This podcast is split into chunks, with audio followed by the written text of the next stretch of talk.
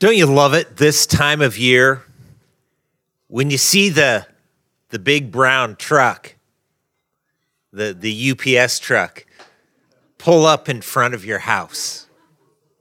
And he stops. And he gets out of that driver's seat and he goes back into that magic cabin in the back. And out of that space, he brings these treasures, these these long hoped for and often far overdue items that you ordered so long ago. All these good things that come out of the back of that truck. You know, as followers of Christ, you and I, that's kind of our role in this world as well. You and I, we've been we've been given the job at least uh, from the perspective of our unsaved family and friends, we ought to be the, the joy inducing deliverers of good things from God. That we show up and they're excited to see us because we come wearing the uniform of the king. We come delivering the good things and the good news that he's given us to deliver we bring his message of reconciliation. We bring a foretaste, a sample of his sacrificial love to those who are, are living outside of God's grace and goodness. You and I, we are mediators, if you will, between this world that is lost in rebellion and our Heavenly Father. And so when others come to us amidst their earthly journey, you and I, our job is to, to go and to, to grab hold of those things that God has supplied us with and to, and to minister to those who come to us. The problem is, a lot of times when others come to us, we end up feeling like we don't have anything to give them, anything to offer. We, we feel like we go into the back of the truck and the shelves are bare and the packages are gone. And yet, the truth is, you and I, we have access to a storehouse of wonderful gifts that will never run out. That's why you and I, we need we need to shamelessly and boldly go in prayer to our Savior, to the one who loves us like no other, who, who lacks no power, who has every resource that, eh, that we so badly need, and to ask Him to provide for us that which we can then share with those around us. That's really the gist of our passage this morning. We're, this morning, we're going to be continuing on in our study through Luke chapter 11. So let me encourage you to this grab your Bibles, find the Gospel of Luke there in the New Testament, find chapter 11, conveniently sandwiched between chapters 9, 10, and then 12 and 13. Find verse 5. That's where we left off last week. Will you do this when you found Luke 11? Stand. I'll read the passage. You can follow along. Here's what Luke writes as what Jesus says to us. He also said to them, Suppose one of you has a friend and goes to him at midnight and says to him, Friend, lend me three loaves of bread, because a friend of mine on a journey has come to me and I don't have anything to offer him. And then he will answer him from inside and say, Don't bother me. The door is already locked, and my children and I have gone to bed. I can't get up to give you anything. I tell you, even though he won't get up and give him anything because he is his friend, yet because of his friend's shameless boldness, he will get up and give him as much as he needs. So I say to you, Ask, and it will be given to you. Seek, and you will find. Knock, and the door will be open to you. For everyone who asks receives, and the one who seeks finds, and the one who knocks, the door will be opened. What father among you, if his son asks for a fish, will give him a snake instead of a fish? Or if he asks for an egg, will give him a scorpion? If you then, who are evil, know how to give good gifts to your children, how much more will the Heavenly Father give the Holy Spirit to those who ask Him? Let's pray. Father, we ask you to open up your storehouses of good and to pour it out on us this morning, God, that we might hear and understand your word that by the work of your Holy Spirit, you would teach us, that you would shape our hearts, that you would inform our minds, and you would transform our living. God, I pray that we would not just hear, but we would comprehend. We would not just comprehend, but we would receive. We would not just receive, but we would also respond. Work in us, Lord. Speak to us. We love you. In Jesus' name. Amen. You can be seated. If you remember where we left off last week, Jesus has just taught his disciples uh, what it is that they are to pray. Jesus had just come from a time of prayer alone with the Lord, and his disciples ask him, Teach us to pray. And so he tells them, This is what you need to pray. You need to pray first and foremost that God's name would be honored. You can pray, Father, your name be honored and pray for God's kingdom to be advanced. And then then begin to pray for those things that you need. Pray for God's provision, that God would provide all that you need, that, that God would forgive you, because that's the thing that we need more than anything else, isn't it? And pray for God's protection from temptation. And so Jesus tells his disciples what they should be praying for. Uh, but now he continues to talk to them about prayer. But really, what he's doing now is he's talking about how they should pray, how they should enter in, what their attitude should be. And he says more than anything else that they should come to God boldly. So boldly, in fact, that in order to make his point, Jesus crafts what had to be for his listeners a fairly comical story. Jesus says there in verse 5 uh, suppose one of you has a friend and he goes to him at midnight. Okay, you're not supposed to go to your friends at midnight unless you're in college, and then that's okay. But, other than that, it's not okay. And he says to him, Friend, lend me three loaves of bread because a friend of mine uh, on a journey has come to me and I don't have anything to offer him. Then he will answer him from inside and he'll say, Don't bother me. The door's locked. Children and I have gone to bed. I can't get up and give you anything.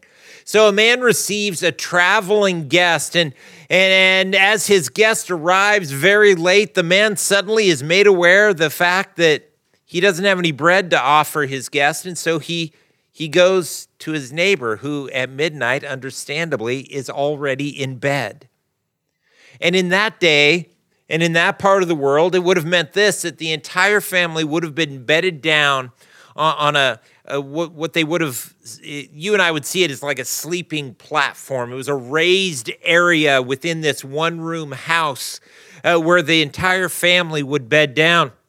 And not only would they be bedded down, but but all of their livestock would be brought into that first floor area for safekeeping for the night. So if they had cows, the cows would be there. And if they had sheep, the sheep would be there. And if they had chickens, the chickens would be there. And if they had pigs, they wouldn't be in this story. but whatever they had, whatever whatever livestock they had, they would be there eh, between the sleeping platform and the bolted door. And so, of course, when in the middle of the night there is this gentle tap, tap, tapping at the door, it is just ignored. Hoping that maybe whatever it is or whoever it is will just simply go away. Uh, but then when a, a, louder knocking begins to come, it's dismissed with a rather quiet and probably fairly grumpy, What is the matter with you? Come back tomorrow. And then uh, the persistent neighbor begins to pound upon the door. And so he calls out and he says, Go away. We are in bed like you should be. All right. But eventually, since everyone is already awake by this point, our friend does get his bread. As Jesus puts it in there in the middle of verse 8, not because this neighbor is such a good friend, but simply because of his friend's shameless boldness. In other words, he gives him the bread just to get him to go away. Now, Jesus' point is this you and I know that if we need something badly enough, that if we will then be bold enough in our asking, eventually even our neighbor who is a bit grumpy will give it to us, even if it's only to get us to go away. So, Jesus argues, if that's how it is with your grumpy neighbor, then certainly if you will take that same boldness and you will go instead to God who loves you, you will fare far, far better. Because, dear friends, God doesn't go to bed. He doesn't put in earplugs. And He is not reticent to answer your requests. In fact, in, in, the writer of the letter of the Hebrews, he, he tells us in Hebrews 4:16, therefore let us approach the throne of grace with boldness, so that we may receive mercy and find grace to help us in time of need. And so the writer of Hebrews said, Man, go with boldness, but maybe you think, ah, that might be good for them. But I think God's mad at me. And maybe there's good reason. Maybe in your life, you have rebelled against the Lord. You have sinned greatly against the Lord. And maybe you have made yourself to be God's enemy. That all may be true. In fact, I would hazard to say that for all of us, because all of us have sinned and fallen short of God's glory, that that is true of all of us, that none of us in and of ourselves should have a boldness in coming to God, except for this.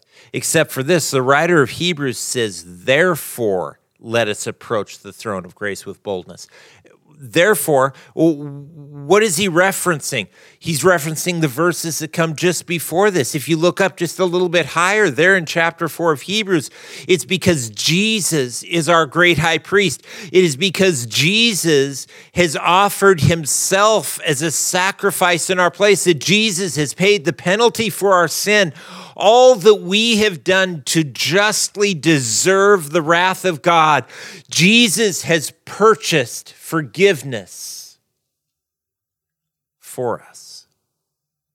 And so, because of Jesus, we can boldly come before the, throne of God. Remember in Romans chapter 8?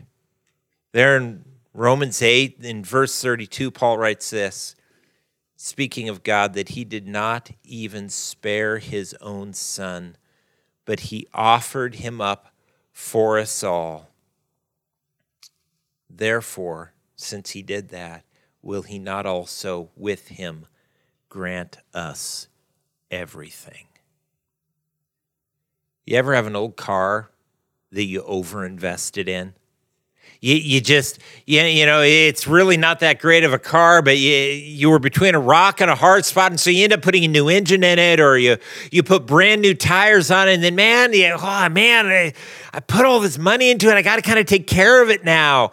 And yeah it's kind of a beater but it's what I've got and, and I'm already invested in it. And so even though this car maybe it needs some work let's just be honest But because I've invested in it so greatly, I'm going to continue to provide whatever is needed to keep that thing running. That's you and God. He has already overinvested in you.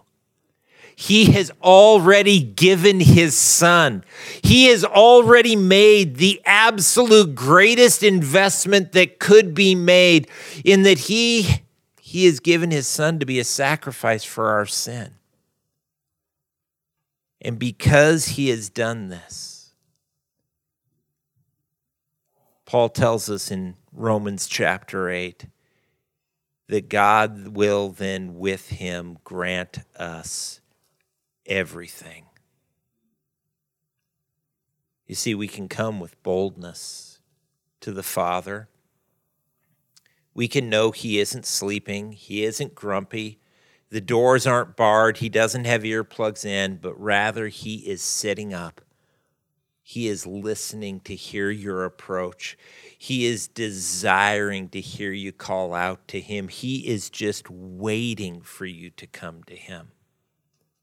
And so in verse 9, Jesus says this I say to you, ask, and it will be given to you. Seek, and you will find. Knock, and the door will be opened to you. For everyone who asks receives, and the one who seeks finds, and to the one who knocks, the door will be opened. Jesus says to his guys, Come to me Look to me, and I will respond. God wants to respond to us. He is longing for us to look to Him for all that we need. And when we do that, oh, when we when we call to him, he steps in. When we invite God into our circumstances, he shows up and he provides exactly what it is that we need.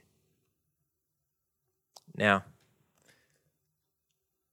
I have to be honest, that doesn't always look the way that we think it's going to look. Sometimes the way that God shows up isn't exactly, well, what we had in mind. That's what Romans chapter 5, verses 3 and 4 is all about. It's about God showing up, but maybe showing up in ways that, uh, that we didn't really think was going to be the solution to the problem. Uh, Paul writes this We also boast in our afflictions. What? How is that God showing up? How can things going wrong, things going bad be part of? of when God shows up? Well, it's this because we know that our affliction produces endurance, and endurance produces proven character, and proven character produces hope. In other words, sometimes things go what we would call quite badly, and yet what God's word promises us is that even in the midst of that, God promises that He is going to work it, He is going to use it to produce what is good for us. And that's what that's what Paul talks about in Romans chapter 8. And remember verses 28 and 29. And Paul says there, we know that all things, all things, that includes our afflictions, those difficulties, those painful circumstances, those tragedies that we experience. He says, We know that all things work together for the good of those who love God, who are called according to his purpose. That when we invite God into our circumstances, even those, those situations where, where, where pain comes in, where difficulty seems to abound, when we invite God in, he works in the midst of those circumstances to bring good to us. That doesn't mean that afflictions become fun that pain begins to feel good. It continues to hurt, it continues to be difficult. But what God promises us is that He is going to bring us through on the other side to a far better place. He says that He will work these things towards good. But understand this God's idea of good and our idea of good are not always the same. We always think that good means I live in Disneyland, right? That my life just becomes the epicenter of the happiest place on earth. Nothing bad ever happens. Everything is good all the time.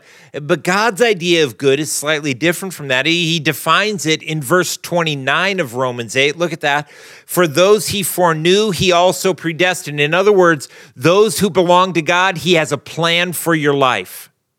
God has a plan. He has an agenda. There is something that He is seeking to accomplish in the midst of your life, and it's this that you would be conformed to the image of his son, that you would be shaped and honed and molded day by day more and more to look like Jesus, to respond like Jesus, to love like Jesus. That's his, his idea of good, his definition of good in our lives. So, very clearly here, what Jesus is saying doesn't mean that whatever we ask for, that God is just going to automatically give it to us. It doesn't mean that God is our magic genie. He sounds like Robin Williams or Will Smith. And that we are his master and and we just bark out our commands, you know, because God God's powerful, but he's not real bright, so you got to tell him what to do for you, right? And so we just let him know what it is that he needs to do, and then he will swoop in and he will fulfill our every wish. That's not it. That's not it at all. Rather, what Jesus is saying here is that when the sincere believer seeks God, when he invites God into his circumstance, that the Lord will be faithful to give that person that which is best for them. And in the end, isn't that really what we have wanted all along? That which was best for us. Just a word to the wise. If really what you're about all about is wanting to get that specific thing uh, which you have asked for, then he, here's the key you've got to ask for the right thing. In, in John 14, uh, Jesus says this that whatever you ask in my name, he, that is the Father, will do so that the Father may be glorified in the Son. It, the key phrase there is in my name whatever you ask in my name. Eh, think of it like this it's like someone using your credit card. So if, if someone has your credit card and they are your child and they are filling up your gas tank with, with gas with your permission, it is something that you have asked them to do. They are doing that in your name, right? But that guy in Nigeria who has your credit card number, that's a whole different situation, right? And that's a whole different circumstance. And he may be doing it as if it were in your name. That's called credit card fraud. But that isn't under your authority. And so, to hear what Jesus is saying is that when you ask for those things, that are my heart's desire for you, those things that are in my name, that which I desire for you. Man, the Father's going to do that every time. He's going to do that every time because that brings him glory. Now you and I we look at that and we think, man, that's a that's a tough target to hit. I mean, we're talking about the will of God here, right? The will of God. It's, it's just like this, this tiny little bullseye that's just really, really far away. And, and we look at it and think, oh man, I'll never hit that target. I'll never be able to hit, make that mark. I don't think that's really how it is. I, I think that's, that's a wrong way to think about it. I think actually, eh, God being a loving father, he gives us an enormous target. And then he moves us up really close so that we couldn't miss unless we purposefully tried. God makes it as easy as possible for us to hit the bullseye. The Lord says, Listen, I just want you to ask for something good. You ask for something good, and I'm going to I'm going to give it to you, or maybe I will give you something even better. Remember this the Lord is for you. He isn't reticent to grant your requests, He isn't deaf to what you need. Sometimes His timing, it, does leave us waiting or wondering, but He is good. And He hears our prayers, and He promises that He will answer. I can't tell you whether or not He will give you what it is that you're asking for. But I do know this He loves you, and He has promised to give you that which is for your good, and He will do that. After all, He's your Father, and He loves you. Look at verse 11. What father among you? If his son asks for a fish, will give him a snake instead of a fish. Or if he asks for an egg, we'll give him a scorpion. One dad leaving service said, Thanks for the stocking stuffer ideas. I don't think he was paying attention. No, no, no, no, no. This isn't a recommendation for, you know, snakes and scorpions to go in the Christmas stockings. Eh, that isn't what it's about. In fact, he says, if you then who are evil, my kids like to point out that Jesus knew dads were evil. Um, if you know how to give good gifts to your children, how much more? How much more does God? God loves to give us good. And we can trust Him to give us good and not to give us evil. And yet, just living life on this planet, sometimes you get a lump of coal, don't you? Or sometimes you ask for an egg and you get a scorpion, metaphorically speaking, anyway. Sometimes evil comes. Here's what we've got to remember it isn't that God is giving us evil, it's that we are experiencing evil because we live in a fallen and broken world. We live in a world that has been messed up by our sinful rebellion against God. But even when we receive evil because of this world in which we live, God promises to do what? To work it to our good, even in the midst of the hard things and the difficult things. And God promises that when it comes from Him, that what He gives us, it will be good. In fact, Jesus kind of pulls a fast one at the end of this teaching with his disciples.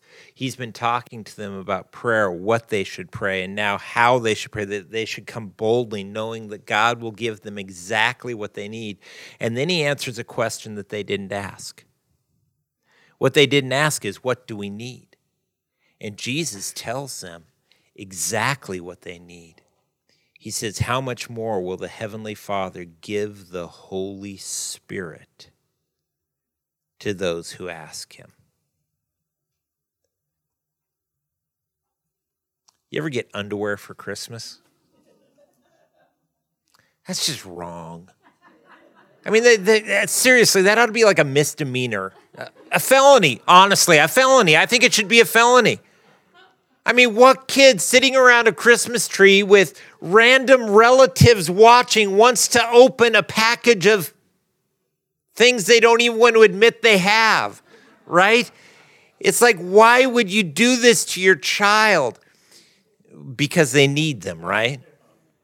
You know, there's two kinds of needed Christmas presents. There's the underwear variety. That's wrong. That's just wrong. But then there's the, the, situation where, you know, what you really ask for for Christmas, what you want is a, a better pair of walking shoes and maybe a bus pass. But instead, you open up a little box, and inside, there's a pair of car keys. because what you needed, I know all the teenagers are like, yes, yes, Lord, Lord, did you hear the pastor said it? From his lips to my parents' ears. Don't count on it. they only listen to half of what I say. Not that much? Okay. Sometimes when we get the very thing that we need, it is far, far better than that which we have asked for. You know, so often we find ourselves in circumstances that are difficult or painful. And we tell God what it is that we need Him to do. And we, we kind of explain the situation to Him. We use small words, we make sure He's paying attention. And then we're disappointed when He doesn't follow our masterful plan. And that's because he's got something else entirely in mind for us that is far, far better.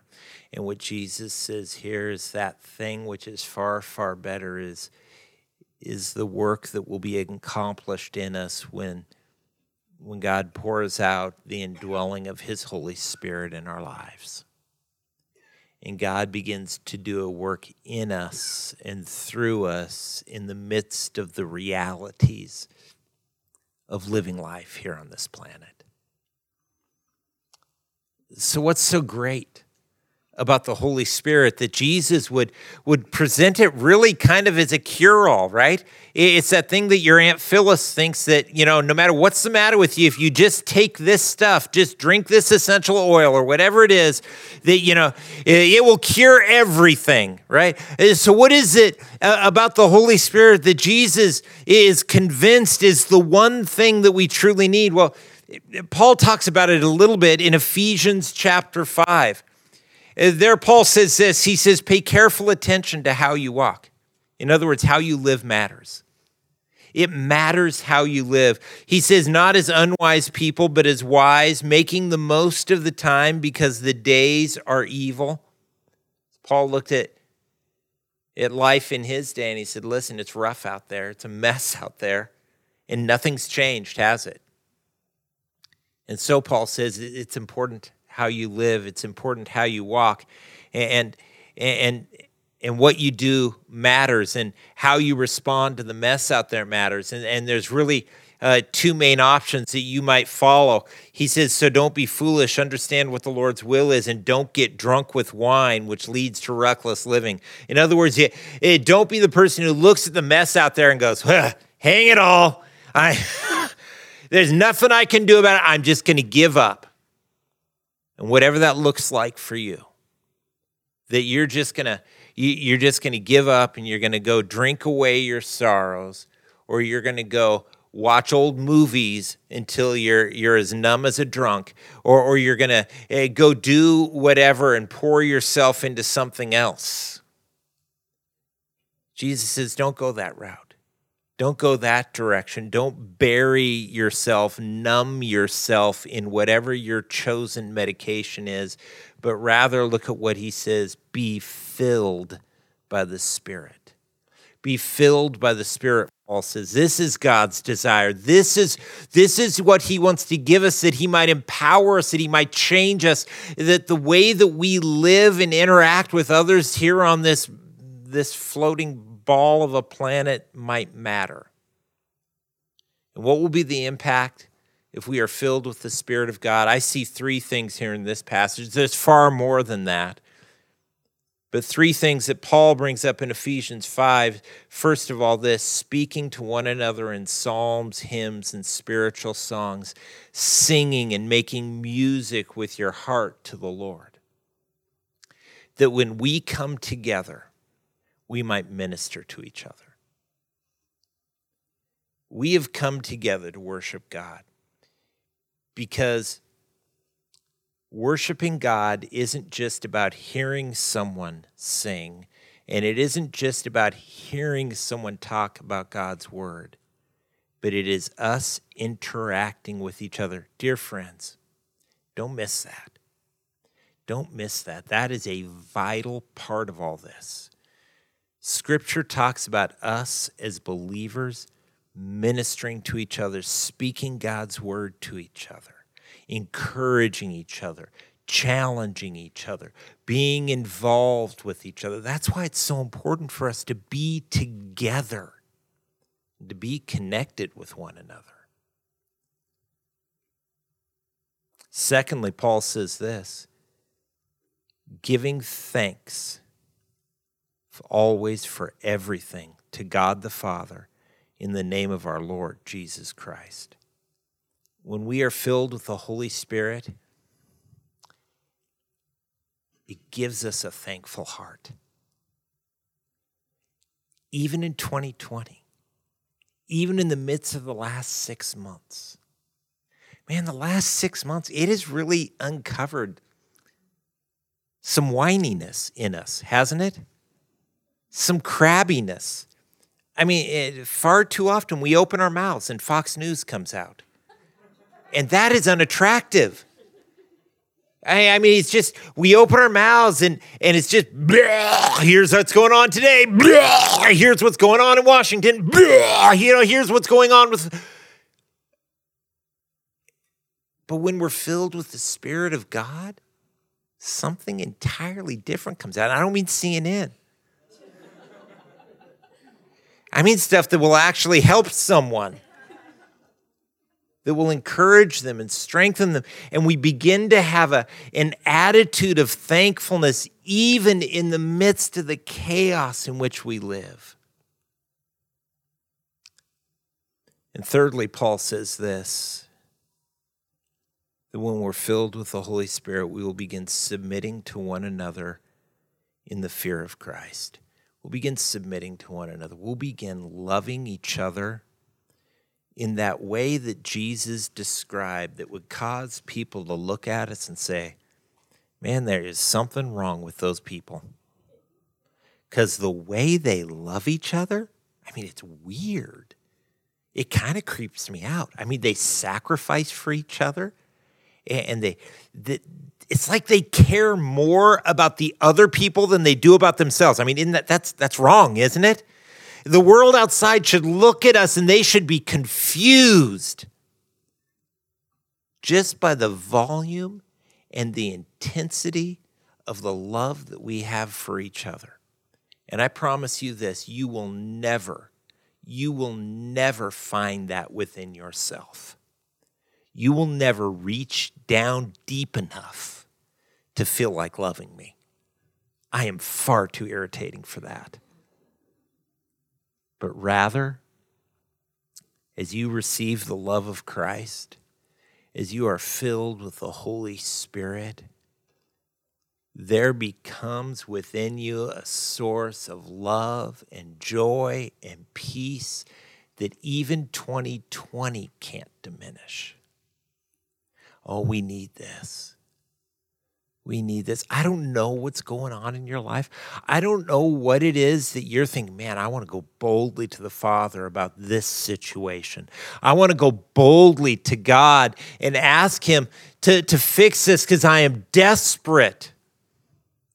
And whatever solution is that we are ready to propose to God, I will promise you this you being filled with His Holy Spirit is the best answer, maybe not the whole answer.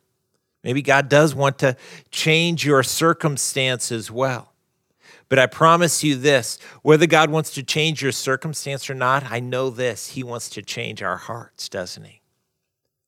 He wants to shape us to be more and more like Jesus. He wants us to be indwelt by transformed by and overflowing with His Holy Spirit. Jesus was out praying by himself. And as he came back, his disciples knew that whatever it was that he did when he prayed to God, it was powerful and it was real. And so they asked him, Lord, teach us to pray. And so he did. He told them what to pray for, and we looked at that last week. And then he told them how to pray to come boldly to the Lord. Come boldly because he has paved the way for you, he has opened the door for you. He has made the way so that you can come without fear, without guilt, without shame and you can know that the Father who loves you so much that he sent his Son to die in your place, that he will hear you and that he will respond to you and that he will provide for you exactly what you need. Let's pray. Father, I thank you for your word. I thank you for the Savior. And God, for this time today, I thank you, Lord, that you have given us the privilege to be together and to have opportunity to encourage and challenge and build each other up. And, and, Lord, we pray that you would equip us to do that. Lord, I pray for those who this morning they didn't have to think hard to think of a situation that made them desperate. They didn't have to, to ponder what it was in their life that they wanted to bring to you. The Father, this morning, they would have the assurance of your peace that you have heard them, that you are trustworthy, and that you will respond. And Lord, I ask that you would grant us the filling of your Holy Spirit, the refreshing, the overflowing, that we might be changed as we await your answer. We pray it all in Jesus' name. Amen.